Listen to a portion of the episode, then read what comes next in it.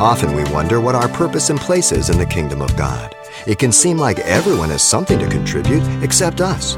But today, Pastor Xavier Reese examines the simple truths about how each and every one of us are created by God and uniquely equipped to serve Him.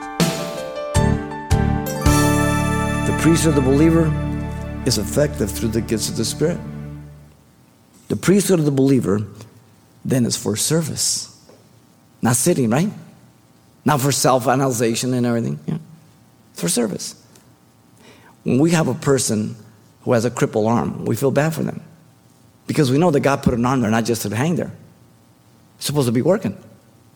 How's you brush your teeth, comb your hair, put your pants on? And when we see somebody that's crippled, we feel sorry for them. Well, you are an arm, you're a leg, you're something. If you're not serving, we, we should feel bad. We should feel compassion for you. And you're hindering the body of Jesus Christ. You serve through gifts. We are one body, yet many members. Not one person is insignificant, for everyone has at least one gift of the Spirit, 1 Peter 4:10. At least one. What is your gift? If you don't know it, you need to seek God. Don't come to me. You go to God and say, Lord, what is my gift? And then jump into the church and serve because it's a lot easier to steer a moving object than one that's sitting still. And He will direct you to line you up with your gift. Trust me. The church without gift for service is as ineffective as a mechanic without tools. Sadly, too often the gifts of the Spirit are abused and misused in churches, are used to manipulate and control people and to exalt themselves, or as if they are more spiritual than others when they're not, giving greater value to those that are flashy gifts, such as tongues, prophecy, so on and so forth. They're wrong, absolutely unbiblical. Let all things be done decent and in order, 1 Corinthians 14 40 says. The gifts are supernatural gifts, ladies and gentlemen, not abilities or talents that we learn. They're endowed by God for edification of the body of Christ. The gifts are for the glory of God, not man. And the gifts are for the edification and effectiveness for the function and operation of the church body, that God is glorified.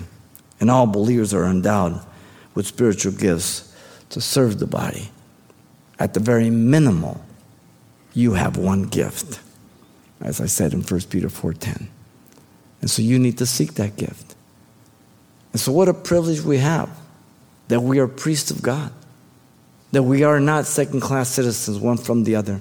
That we all stand in the same place. We don't all have the same gifts, but we all to be exercising our priesthood. Where do I fit in the body? Asking God for those gifts, and so you align yourself and you serve as God directs you and then God will use you tremendously. You've been listening to Simple Truths with Pastor Xavier Reese, a daily devotional of the enriching and precious truths found in God's Word.